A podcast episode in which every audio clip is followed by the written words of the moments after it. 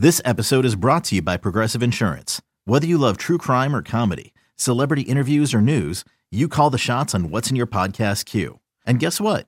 Now you can call them on your auto insurance too with the Name Your Price tool from Progressive. It works just the way it sounds. You tell Progressive how much you want to pay for car insurance, and they'll show you coverage options that fit your budget. Get your quote today at progressive.com to join the over 28 million drivers who trust Progressive.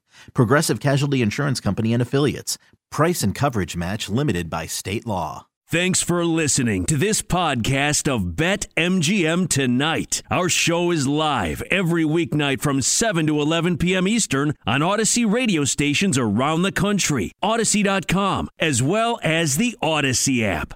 All right, let's go ahead and talk about the Mar- the Marlins though. So we have this series that we're doing.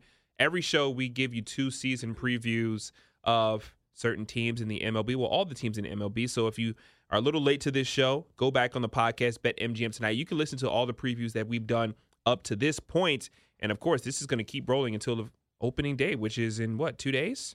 Yeah. Two days Yes. from now, we have opening day. So we're we're winding down here. So the Marlins, right now at BetMGM, as I pull up the uh, futures here. 76 and a half. 76 and a half is their win total this year.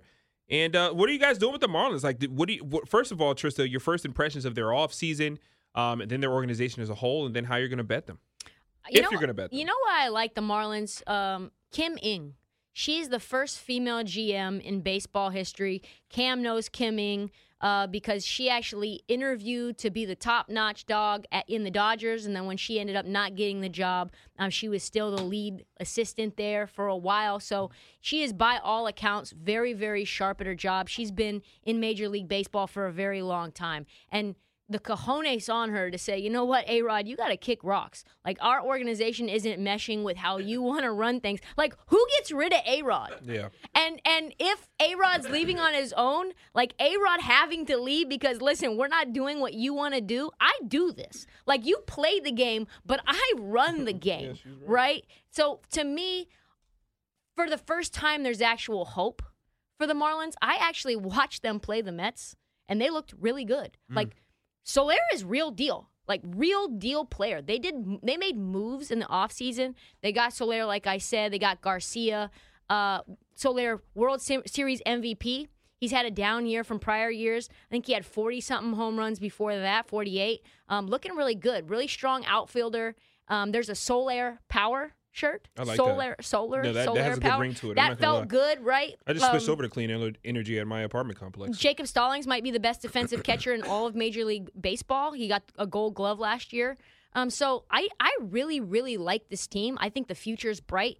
Jazz Chisholm Jr. might lead the NL in, in stolen bases. He's very fast. He's very swaggy.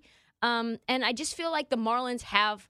They might actually be better than the Mets this year. They they Especially if DeGrom doesn't especially pitch. if Degrom doesn't pitch, which I think is a real, real possibility. Um, what say I would probably take the over. The number is Yeah. uh, 76 and a half. They, their record last year was 65.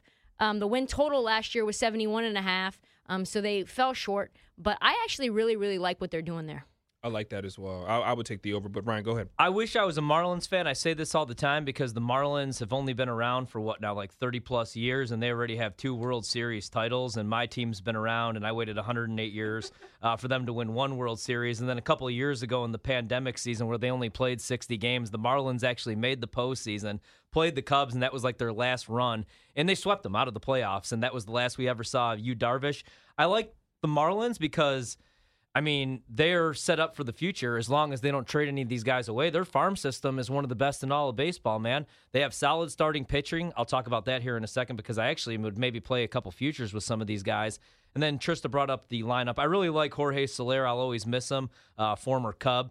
And then they got rid of him. He went to Kansas City, won a World Series last year with the Braves. Three years, 36 mil. Good to see him get that. My only thing with Jorge Soler is when it gets cold out. Now, I was surprised at how good he was in the postseason because when he was in Chicago, anytime it would be like anything under 80 degrees, like 70 degrees, he would be dressed like a foot soldier. He'd have that like winter cap on with the eyeballs cut out. But he's found himself, man. Like Yeah. He had a Strong. hell of a run. Avi Garcia, former Brewer, they pick up. Joey Wendle. So I actually don't hate this lineup. Jazz is going to be awesome. I mean, he's one Yeah, of the he is. bright stars in baseball. They have him projected right now for 21 homers, 60 RBI, and then 23 stolen bags. The batting average only 235, but a lot of people don't care about average anymore. They care about slugging percentage, 419. OPS 717 they have him projected. Soler they have in the two hole. I like Avi Garcia. Um, I also like Jesus, Agu- Jesus Aguilar, another former Brewer. Dude has tons of power. They have him projected to hit 21 homers with 77 RBIs, and he's in your six hole. And they have tons of prote- protection, actually. They have Brian Anderson right now labeled in the seventh hole. He's probably going to hit 250, 16 homers. So I actually don't hate that lineup. I think I'd go over the season win total. I'm not going to do anything with the division because I'm in love with the Phillies. I don't buy into the Mets. I'll never do that again. Yeah, you Uh, shouldn't. I've made that mistake the last two years because I do love DeGrom. I think he's, in my opinion, the best Best- starting pitcher yep. ever when he is right and he's healthy. ERA Especially when you consider like he didn't even pitch until he was 24 years old Yeah. because in college he was a shortstop. It might have been good for his arm. But I like these guys. Well, um, never mind. Yeah, you, you, th- you thought so. Yeah. So I love Trevor Rogers. Uh, you'll hear that I'll be give out a lot of those picks, especially like first five unders when he's on the mound, and then I love his strikeout props. It's always around six and a half, seven. They haven't projected this season to strike out 172 batters, struck out 170 or something like that last year. I think he's only going to continue to get better. I like Sandy Alcantara as well. Um, his Cy Young number is 16 to one.